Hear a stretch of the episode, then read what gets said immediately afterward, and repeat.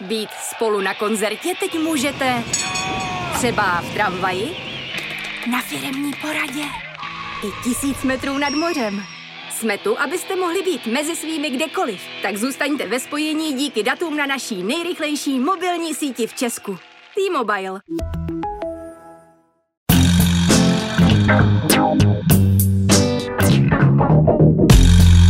Pátek 1. prosince, 646. den od ruského vpádu na Ukrajinu.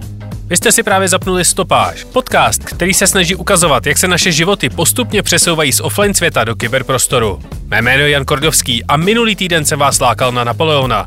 Po jeho zhlédnutí říkám, že ho klidně můžete vynechat a radši ještě zkuste stihnout nového Scorseseho a jeho Killers of the Flower Moon. Je to daleko větší zážitek. Kromě vysedávání na tříhodinových eposech jsem se tenhle týden bavil s Ondrášem Přibylou z projektu Fakta o klimatu. Řešíme spolu, jaký smysl dává klimatická konference řízená jedním z největších těžařů ropy na světě. Ale ještě předtím jsem pro vás jako každý týden vybral přehled těch, alespoň podle mě, nejzajímavějších zpráv z uplynulého týdne.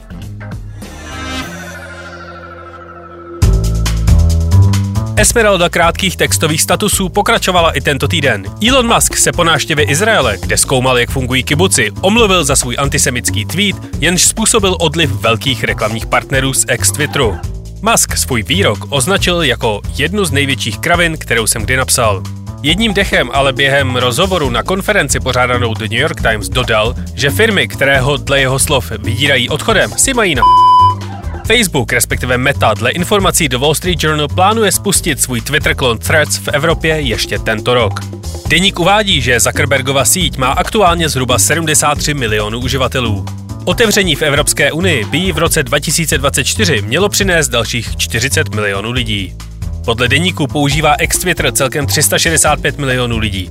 A konkurenční startup Blue Sky před dvěma týdny oznámil, že přesáhl 2 miliony uživatelů. Google se po měsících jednání dohodl s kanadskou vládou na vrácení odkazů na spravodajské servery do výsledků vyhledávání. Součástí dohody je roční fond 100 milionů kanadských dolarů, které má Google rozdělovat do jednotlivých redakcí za užívání jejich obsahu. Sam Altman je oficiálně znovu šéfem instituce OpenAI a Microsoft získal křeslo v představenstvu firmy. Jejich zástupce ale nemá hlasovací právo. Newsletterová platforma Substack oznámila, že rozšiřuje svoje nástroje o video hostingovou a editační službu. Kromě textových zpráv teď můžete svým předplatitelům servírovat i video. Podle šéfa Substacku Hamishe Pekenzího to byl vždycky dlouhodobý plán Substacku a nemá nic společného s dlouhodobě nedobrými finančními výsledky firmy.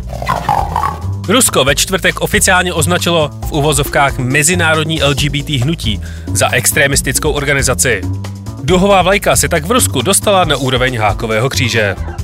Ruské ministerstvo vnitra přidalo mluvčího Mety, respektive Facebooku, na seznam hledaných osob.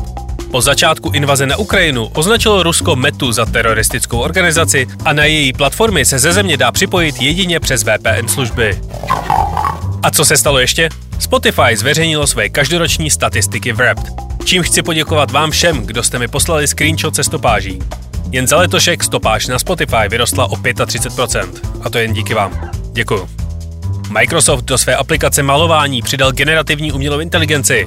V úterý proběhl první transatlantický let za použití paliva vyrobeného z odpadního materiálu. Zatím bez pasažérů.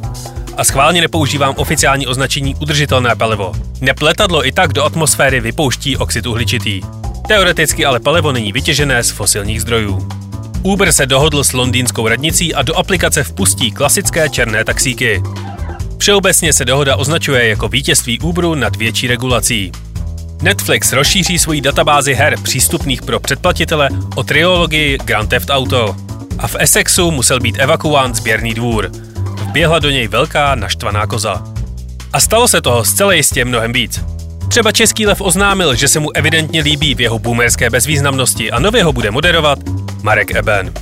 Třetí největší boomer v království.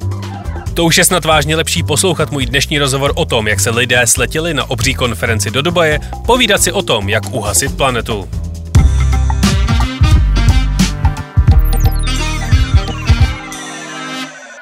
Tento týden v Dubaji začíná největší klimatická konference na planetě. A protože už se ve všech klimatických konferencích, cílech a reportech už skoro nikdo nevyzná, pozval jsem si do stopáže Ondráše Přibylu z projektu Fakta o klimatu, aby mi vysvětlil, jak na tom v našich snahách o záchranu planety jsme A co tak můžeme očekávat od klimatické debaty, která probíhá ve městě postaveném z ropy? Dobrý den, Ondráši, zdraví vás do Brna. Dobrý den vám i všem posluchačům. Pojďme si nejdřív říct, jak jsme na tom. Já tady ve stopáži dělám každý den úvodní přehled zpráv a každý týden tam mám takovou klimatickou minisekci a z toho, jak se v tom každý týden patlám, tak mi přijde, že se neděje nic jiného, než že teplota dál stoupá, ta je led, těží se víc ropy, první města, jako třeba libýská Derna, mizí v moři, vymírají už tak ohrožené druhy zvířat a politici řeší, že v rozpočtu nejsou peníze na nějakou záchranu planety. Je to vážně takový zmar, nebo se děje i něco pozitivního? Já bych řekl obojí. Speciálně tento rok 2023 je vlastně velmi extrémní, co se týče teplot. Možná v Česku to není tak cítit, ale v globálu tento rok bude rekordní a bude rekordní o docela hodně. A vlastně poměrně nedávno bylo, byla i zpráva, že to oteplení překročilo na jeden den dva stupně. To je ještě jako daleko uh, od toho, aby oteplení jako celé planety v, průměru celého roku bylo jako tak veliké, ale uh, ta, uh, ta hranice je symbolická a, a vlastně to, to jenom dokresluje to, že tento rok je fakt uh, intenzivní, co se týče teplot a teplotních extrémů. I ty katastrofy v tomto roce jsou poměrně silné. Kanadské požáry uh, jsme už možná zapomněli, ale tam zhořela tak velká plocha uh, jako nikdy předtím. Ten rekord, uh, ten rozsah těch požárů tam byl obrovský. Takže to, a možná bych ještě tady v těch špatných zprávách řekl, no ono, to, jak se to děje tento rok, eh, vlastně je jenom taková ochutnávka, eh, k čemu ten svět směřuje. Eh, ono, dokud se nezbavíme fosilních paliv, dokud ne, ne, světově nesnížíme emise prakticky na nulu, tak se oteplovat dále bude a ta situace se bude dále zhoršovat. Takže jako to, to co zažíváme, nebo to, co zažívá planeta tento rok, tak vlastně jako není ještě to nejhorší.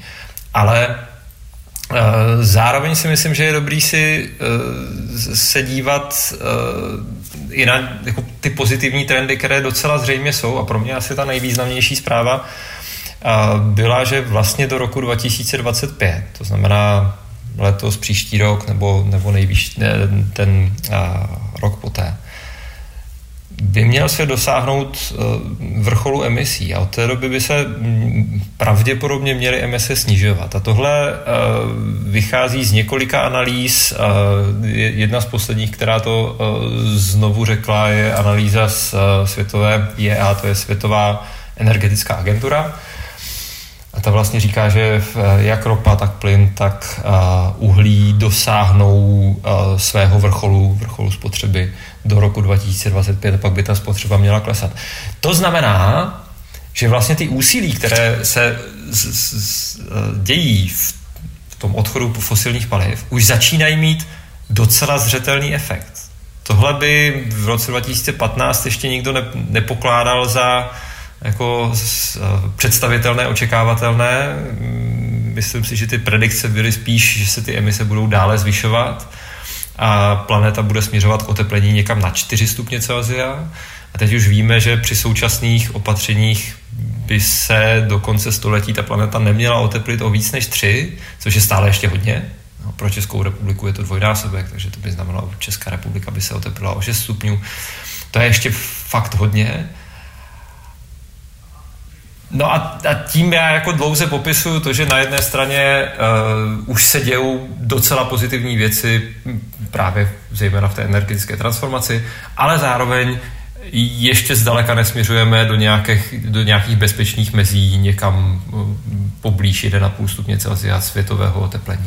A když je tedy ten největší klíč k tomu, jak eh, tohleto zpomalit, alespoň eh, konec fosilních paliv, a zároveň to vypadá, že si už si to všichni politici a vědci a vlastně i společnost uvědomí, tak co je ten, ta největší překážka pro náš odchod od těch fosilních paliv? Jsou to peníze nebo je to nějaký politický tlak? On se ten odchod od fosilních paliv postupně děje a je to vidět na snižování emisní intenzity eh, v Evropě eh, vlastně na vyrobenou kilowatt hodinu spotřebováváme méně a méně eh, fosilních paliv. Takže ten, ten odklon se děje, ale je zatím pomalej. A v těch rozvinutých zemích, no a v těch zemích, které se rozvíjejí, tak tam nelze čekat, že budou, že budou tu uhlíkovou stopu nějak výrazně snižovat. Jo? Vemte si Indii, vemte si africké státy, tam spousta lidí zatím nemá elektřinu vůbec. A tím pádem uh, pro tyto země uh, je zásadní, aby dosáhly aspoň nějakého rozvoje, aspoň nějaké životní úrovně. A tím pádem uh, tam bude ta, ta emisní stopa růst. Ale zároveň i když tam bude ta emisní stopa růst globálně, už to uh, směřuje k tomu, že, že se celkově ta emisní stopa energetiky bude snižovat. Jo. Takže on, ono se to tak jako různě vyvažuje v různých zemích a myslím si, že ten, uh, ta, ta otázka je dobrá, co brání tomu, aby to bylo rychlejší a a myslím si, že odpověď je vlastně strašně složitá. Někde trochu finance, někde politická vůle, někde lobbying uh, firm, které vydělávají na těžbě fosilních paliv. To ten agregát toho, proč se to, proč se to neděje dostatečně rychle, ten je asi složitý. No a tuhle tu debatu teď budeme vést, nebo respektive od tohohle čtvrtka tohoto týdne, vedeme na klimatické konferenci COP28 v Dubaji. Ve dvou větách, o jak zásadní akci jde? Co se tam vlastně všechno děje? Nejzásadnější klimatická akce roku co se jednání týče. Co se tam všechno děje? Vlastně, když si představíte, že se sjedou zástupci nějakých 196 zemí světa, tak už jenom to je vlastně strašně moc lidí, strašně moc zájmů, které jsou nepřehledné. A k tomu tam přijedou zástupci firem, spousta lidí tam jede eh, jaksi sami za sebe, prostě vidět, navštívit, potkat se s lidma, jednat, takže se očekává, že to budou desetitisíce lidí, které se potkají a, a, a tím pádem těch věcí, co se tam bude dít, je, je strašlivá spousta. Jo. Ale když bych to měl vysvětlit, tak já, uh, bych to zjednodušil zhruba do čtyřech věcí, které se na takových jednáních dějí. Jedna z nich je něco, co se dá nazvat fórum. To je místo, kde budou vystupovat hlavy států. Nebo nějací představitelé, prostě očekáváme tam Ursula von der Leyen, Johna Kerryho z uh, USA, který je klimatickým uh, vyslancem. Climate Oni, Envoy, nevím, jak se tomu říká. Česky. Oni tomu dokonce, řík, dokonce tomu říkají Climate Tsar. no dokonce, jo. Uh, no, uh, prostě tam, uh, jedna z nich je fórum, budou tam vystupovat uh, většinou politici, budou uh, mít proslovy publiku světovému i tomu, které je v Dubaji. A druhá věc, která se tam bude dít, je bych to nazval karneval, no prostě demonstrace e, lidí, kteří chtějí projevit svůj názor, budou mít nějaké transparenty, budou dělat happeningy. Tyhle ty věci se budou dostávat do médií, protože e, to je atraktivní, to bude poutat pozornost, že obrázek Johna Kerryho nebo obrázek protestujících demonstrantů, to je dramatický, to se do, do večerních zpráv určitě dostane. No ale pak tam probíhají další dvě věci. A, a to jsou jednání přímo o textu té domluvy, která se tam snaží dojednat. Toto je ta, ta oficiální domluva všech států. No a potom bilaterální jednání nebo lobbying, to znamená domluvy uh, dvojic států, třeba minulý, jestli minulý rok nebo v Glasgow se domluvila uh, Británie s Jižní Afrikou na, na dvoustranné dohodě a, a určitě se tam budou potkávat i e, zástupci firem, můžou dojednávat věci zástupci firem. No, takže do, do veřejných zpráv se nám dostane to fórum a, a ten karneval, ale ty důležité věci se budou dít na těch technických vyjednáváních o textu té dohody a na těch vlastně jednáních za zavřenými dveřmi, bilaterálních jednáních, e, kde se budou fakt domlouvat e, nějaké podstatné věci, které, které můžou mít efekt. Když se často mluví o kopech a nějakých dohodách, tak se hodně často zmiňuje, no asi nejčastěji, teď se zmiňuje pařížská dohoda, dohoda z roku 2015. Čím je, tak, čím je významnější než ostatní dohody z kopů a letos je to ten stejný ročník, který uh, proběhl jako v Paříži, že letos v následujících pěti letech se budeme odkazovat na konferenci v Dubaji? Uh, to se uvidí podle toho, co se dojedná. Hele, eh, historické okénko, ať si to trošku vysvětlíme. COP je zkrátka Conference of Parties, tedy setkání smluvních stran, kdybych to přeložil. A když si to takhle člověk jako přeloží, tak se hned objeví otázka smluvních stran čeho? Jo. A jsou to uh, smluvní strany uh, dohody uh, Organizace spojených národů o klimatické změně, která vznikla někdy v roce 1993 v Rio de Janeiro. Takže ta dohoda tam tehdy byla dojednána, součástí té dohody je, že se bude, uh, budou všechny ty smluvní strany, všechny ty státy, které to podepsaly, uh, tady tu dohodu z Rio de Janeiro, že se budou každoročně setkávat, každoročně pořádat konferenci a budou postupně se snažit dojednat nějaké změny. Tak to je vysvětlení, co je to COP. Čím byla významná ta dohoda v Paříži? No e, vlastně tím, že se poprvé podařilo dohodnout jaksi rámec na kterém se zaprvé zhodly prakticky všechny státy a který říká, že se budeme snažit udržet to globální oteplování hluboko pod dvěma stupni Celsia a uděláme veškeré úsilí, aby se udrželo do 1,5 stupně Celsia. To je taková trošku složitá formulace, jo, jsou tam dva teplotní cíle, prostě to je součást těch technických jednání, proč se to takhle eh, stalo. Ale ta dohoda vlastně byla přelomová tou velkou zhodou a tím, že vlastně nebyly žádné státy, které by řekly, ne, ne, ne, to, tohle my nepodepíšem, tohle my nechceme. Pokud se nepletu, tak prakticky asi jenom Irán z těch velkých emiterů, ne? Myslím, že jo. Myslím si, že Irán a pak možná ještě uh, Afghánistán, který je stále ještě v takové nějaké jako válečné podobě. No pak, uh, že jo, za Trumpa Spojené státy americké od pařížské dohody odstoupily, pak se zase přidali. A hm, to je asi taky docela významný, ale uh,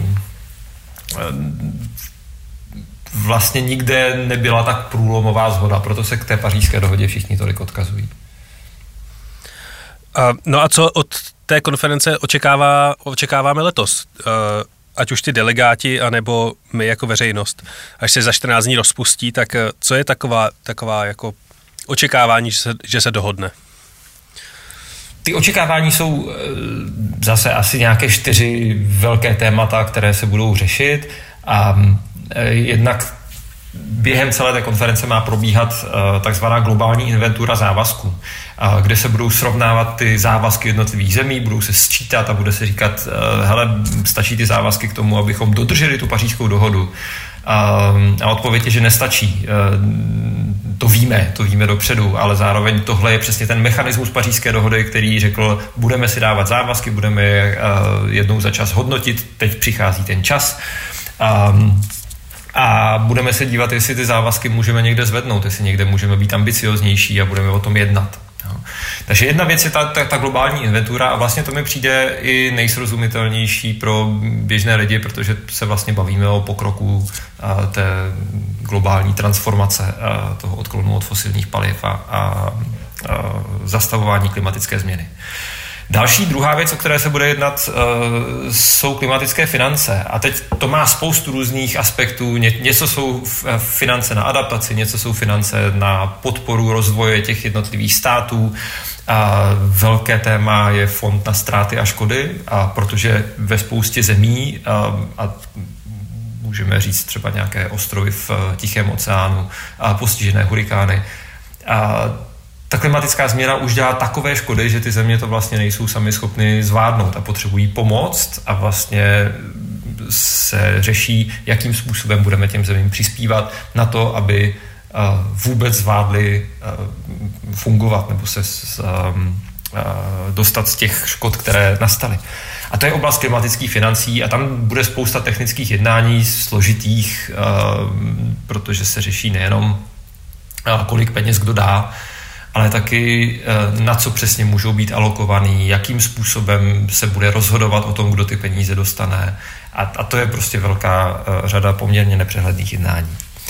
Myslím si, že věc, která bude v médiích do, pozorně sledována a vlastně jde o jako milou for, takovou jednoduchou formulaci, jo, a, a tedy ta třetí eh, velký téma, je to, jestli se na, podaří odsouhlasit uh, phase out fosilních paliv. To znamená plné zbavení se fosilních paliv um, jako cíl globální.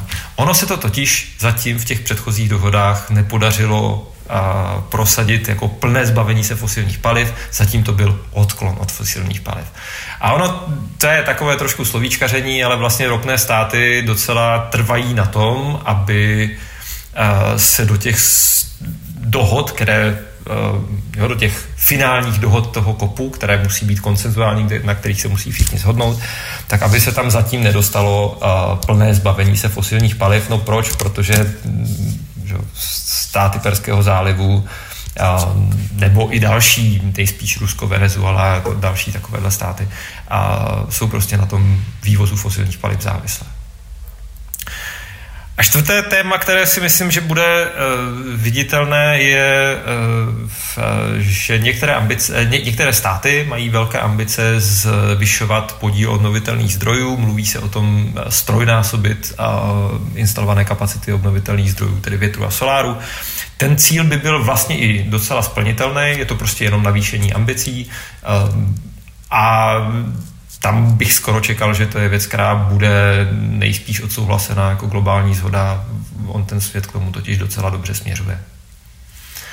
Takže ta, ta čtvrtá transformační část je asi to nejpozitivnější, jak, jak vás tak poslouchám v, v tónu hlasu? Možná taky nejjednodušší na pochopení nebo nejjednodušší na schválení, nevím. A já sám budu uh, sledovat zprávy a budu zvědavý, co se tam vlastně bude dít. A já jsem zmiňoval, co se, eh, co se tam nejspíš očekává, že se bude dít, jo. ale když trošku poodstoupíme, tak já si myslím, že eh, vlastně je dobrý si říct, co se tam nebude dít nebo nemůže dít. A ono nejspíš nedojde a nemůže dojít k žádnému dalšímu průlomu jednání těch jednotlivých států. Když se podíváme na těch 30 let od roku 1993, když, když bychom řekli, že summit v Riu byl někdy v té době, tak za těch 30 let klimatických jednání se odvedla vlastně velká spousta práce na tom vyjednání schody na tom, že ten problém existuje, jak je velký, koho postihuje a na tom, že ho potřebujeme řešit. A ten průlom v těch jednáních, nebo to, to, to velké dosažení byla ta pařížská dohoda, která řekla, tohle fakt musíme vyřešit, tady je zhoda, tady jsou cíle a ta pařížská dohoda, ona neříká jenom ten teplotní cíl, to je dohoda na 27 stránek, která říká, že bude potřeba k tomu cíli nasměřovat i finanční toky, bude potřeba řešit adaptační opatření. Takže ta, ta pařížská dohoda je vlastně velký uh, balík jednotlivých menších dohod. No a v několika následujících letech po pařížské dohodě, zhruba do Glasgow v uh, roce 2021, se vlastně dořešovaly technické detaily té pařížské dohody, jakým způsobem se bude zacházet s těmi klimatickými financemi a tak dále. Ale já bych vlastně řekl, že, že ta globální shoda je, cíle by byly. Ta, ta světová shoda na tom, čeho bude potřeba dosáhnout, ta, ta teď byla dosažená. Teď závisí na těch jednotlivých zemích. A možná bych řekl nejenom jednotlivých zemích, ale taky jednotlivých firmách. Pracuje různých odvětvích, zejména v energetice, ale i v automobilovém průmyslu. Jak do té transformace šlápnou? A teď ty úkoly pro země, pro ty jednotlivé země je vlastně to naplánovat a začít exekuovat. Cíl jsme si stanovili. Jo. Takže já bych řekl, že vlastně ty klimatická jednání dosáhly toho, čeho mohly dosáhnout v tom, uh, v té první fázi toho stanovme si cíle, zhodněme se na nich. A ta následující fáze je spíš udržujme se, potkávejme se stále jednou za rok a e, snažme se dívat se na to, jaké máme plány toho dosáhnout, jak se jich daří, jak se daří implementovat. No a bavme se e, tady o, o, o tomhle průběhu. Jo. E, mnohem víc jsou to úkoly těch lokálních vlád, které potřebují opravdu transformovat místní energetiky než úkoly toho mezinárodního jednání. Hodně velkou částí a nějakým signálem o tom, jak důležité to pro ty jednotlivé vlády je, eh, je koho tam vlastně ten stát vyšle. Třeba uh, Spojené státy tam ne, nevyšlou Joe Bidena, těžko říct proč, v ten den, uh, kdy začíná klimatická konference a startuje, tak někde rozsvěcí vánoční stromeček. Papež se omluvil, protože dostal chřipku a, a nepřijede. A jak to bere Česká republika, kdo tam za ní jede a jakou speciální myšlenku nebo vizi tam jede prezentovat. A já jsem zmiňoval, že ten kop má zhruba ty čtyři části a to, o čem mluvíme, je vlastně to fórum. Jo. A já vlastně netuším, kdo z politiků českých tam hmm. pojede a jestli bude prezentovat nějaké myšlenky. To je to veřejné promlouvání ke světu a řekl bych, že z hlediska těch jednání, z hlediska té materiality, té transformace vlastně nebude tolik důležité. A,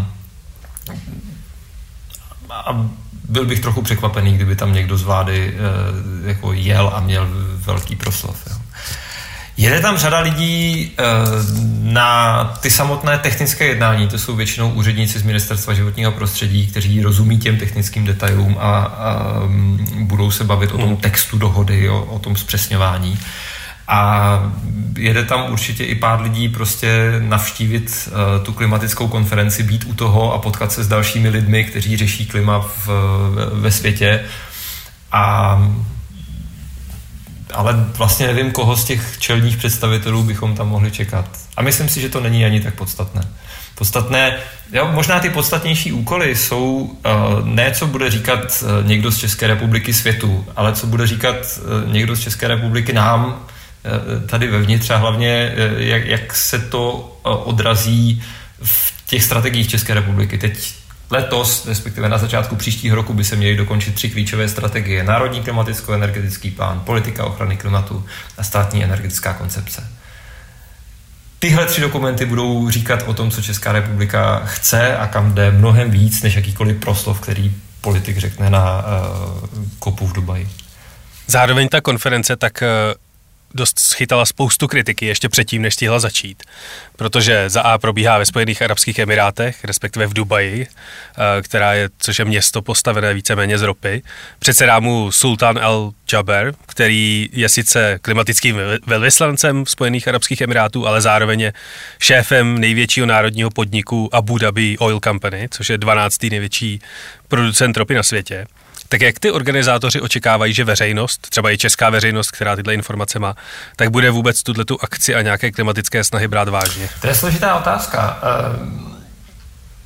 Ono to vlastně vypadá, že by bylo dobré eh, mít klimatickou konferenci jenom s lidma, kteří to vážně berou, kteří jsou uh, naladění na to uh, odejít od fosilních paliv a uh, udělat celou tu transformaci. Ale když si to zkusíte představit do důsledku, tak uh, ono by to vlastně nepřineslo ne, ne, nepřineslo tu, tu chtěnou změnu. My musíme jednat i s těmi, kteří transformaci nechtějí. A hledat, jak to vyjednat. To se samozřejmě děje už v těch předchozích uh, Conference of Parties. Ale teď uh, to, že se to děje v Dubaji, v, v, v ropném státě, který má svou ekonomiku postavenou uh, na, na ropě, uh, vlastně jenom nasvěcuje to, že jsou firmy, které jsou postavené na uh, těžby fosilních paliv a tedy na něčem, co vytváří ten problém klimatické změny. Jsou státy, které jsou na tom závislé svou ekonomikou. A je potřeba v těch jednáních nějakým způsobem dosáhnout toho, že i tyhle státy, i tyhle firmy řeknou, dobře, my se vzdáme svého biznesu a my se vzdáme příjmu do naší ekonomiky. Ono to totiž, jo, z, eh, když se podíváme na eh, české světové firmy, které se hlásí k uhlíkové neutralitě, které říkají, my jsme udržitelné, jsou to většinou firmy, které, eh, pro které udržitelnost znamená, že nemusí nic zásadního měnit. Když jste IT firma, která prostě programuje software, no tak si zařídíte, že budete dostávat zelenou elektřinu z nějakých obnovitelných zdrojů, zaizolujete barák, možná vyřešíte, aby z té zelené elektřiny byly napájeny i ty cloudové úložiště a když budete chtít být jo, jako hodně eh, progresivní, tak prostě nějak budete podporovat zaměstnance v tom, aby jezdili do práce městskou hromadnou dopravou nebo elektromobily nebo se připojovali vzdáleně. Ale to vlastně znamená, že nemusíte změnit nic na tom biznise, protože dál prodáváte software, dál programujete. A u některých států nebo u některých firm to vlastně znamená, že jejich současný biznis končí a oni budou potřebovat jako to, to, to, to zcela přebudovat. No. A některé s tím začínají, že staví postupně solární parky, větrné parky, takže nejspíš i ty velké energetické firmy typu Shell nebo Exxon nebo tak, tak zcela nezaniknou, ale postupně přejdou z těžařských firm do firmy, firm, které dodávají e, energie. Ale pro ně to znamená obrovskou změnu. A samozřejmě, že nechtějí, aby ta změna nastala, nechtějí, aby nastala rychle, brání se tomu. Ale i tyhle bude potřeba nějakým způsobem přesvědčit, vyjednat to s nima, protože pokud uh, se budou dál těžit a spalovat fosilní paliva, tak to bude znamenat, že se dál bude prohlubovat ta klimatická změna, která má drastický dopady. Většinou v těch místech, kde se netěží, bohužel. No ta transformace čeká úplně nás, úplně nás všechny a uh, ač teda si o tom můžeme myslet všichni, co chceme, tak přesně jak říkáte, uh, jedním z těch hlavních hráčů té skládačky, nebo tím největší částí, tak jsou ty fosilní producenti, takže uh, je potřeba si s nimi nějakým způsobem mluvit. Mně přijde, že asi nejlepší krátká titulková citace, která, která tenhle týden se objevila, tak byla od uh, Extinction Rebellion, kteří říkali, že COP28 není perfektní, ale je to jediný, co máme. Takže se toho musíme účastnit a my se tam toho jedeme účastnit. A to si myslím, že je dobrý point. Prostě nežijeme ve světě pohádkovém nebo vysněném, ten svět není ideální, ale pojďme s ním udělat něco, aby se zlepšil. No. A k tomu je potřeba jednat. Jak jste na tom teď eh, ve faktech o klimatu? Na čem aktuálně zábavné pracujete? Zábavné. No, vychází série, podcastová série, která se věnuje dopravě a dekarbonizaci dopravy, tak konečně jsme se dostali tady do toho tématu, prostě za těch pár let, které existujeme, jsme k tomu ještě stále neměli čas. Hodně pracujeme na... Model... Máte, na to, no? máte na tom největší odezvy? Doprava je taková, že ji všichni snadno pochopí a tím pádem na to hrozně reagují a každý na to má názor. Zatím jsem velké odezvy nezaznamenal. Asi jsme málo kontroverzní. to je pravda. Vy, vy jak opravdu jste hodně na ty fakta, tak eh, na vás se naštvat, to je hrozně náročné. No a druhá velká věc, do které, eh, na, na které děláme, je modelování energetiky, transformace energetiky. A vlastně to se spíš těším, až se nám podaří to dostat víc uh, ven v článcích, asi i v podcastu, i když transformaci energetiky se, jsme se v podcastu věnovali a na jaře. Ale máme postavený model energetiky celé Evropy, včetně interkonektorů v hodinovém rozlišení a díváme se na to, co to vlastně znamená transformovat tu energetiku, co, eh, co jsou schopny utáhnout soláry, větrníky, jaké místo bude pro baterie a jiné ukládání elektřiny. A vlastně se z toho snažíme vykoukat, jaké cesty jsou pro Českou republiku eh, ty nejlepší pro, pro transformaci. Existují nějaké dobré cesty, které může, kterými můžeme jít, když k tomu bude politická vůle? Obecně v nejbližších letech postavit co největší množství obnovitelných zdrojů. A zejména s důrazem na vítr, protože eh, vítr dodává elektřinu i v zimě, kdy eh, soláry ji nedodávají tolik a spotřeba elektřiny je větší. Takže vítr by nám fakt hodně pomohl. A Věc, která by se určitě hrozně hodila, je umožnit uh, pro bateriové úložiště taky uh, stabilizaci soustavy, která teď stále ještě možná není. No a otázka, která se čím dál tím víc blíží, je, čím eh, nahradit uh, odstavené nebo uhelné elektrárny, které budou v nejbližších letech odstaveny a kvůli zvyšující se ceně emisních povolenek.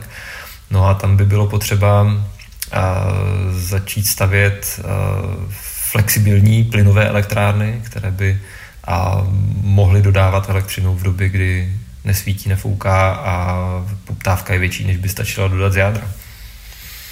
A já ještě na vás mám svoji poslední otázku, která, kterou pokládám vždycky, když řešíme nějaké klimatické Eh, problémy a to je, co byste řekl jedincům, který se cítí už úplně ztraceně a chtějí začít u sebe.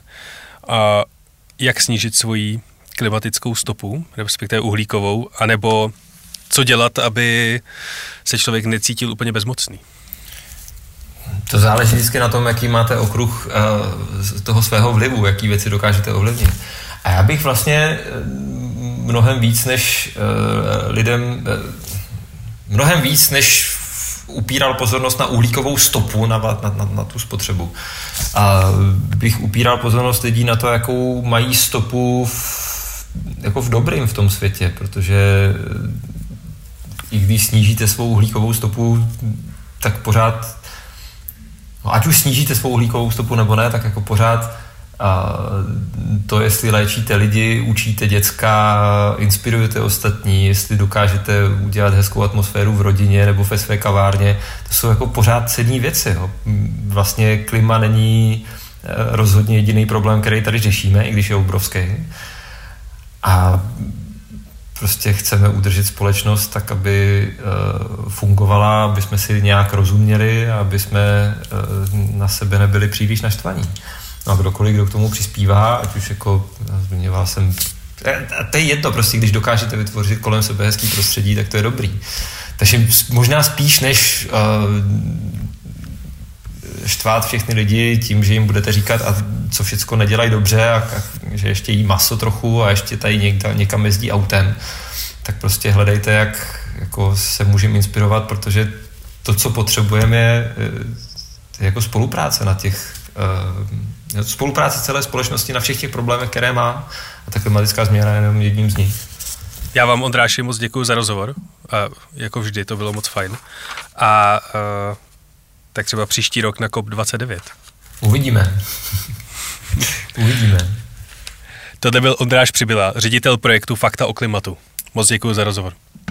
Děkuji, hezký den i vám, i posluchačům.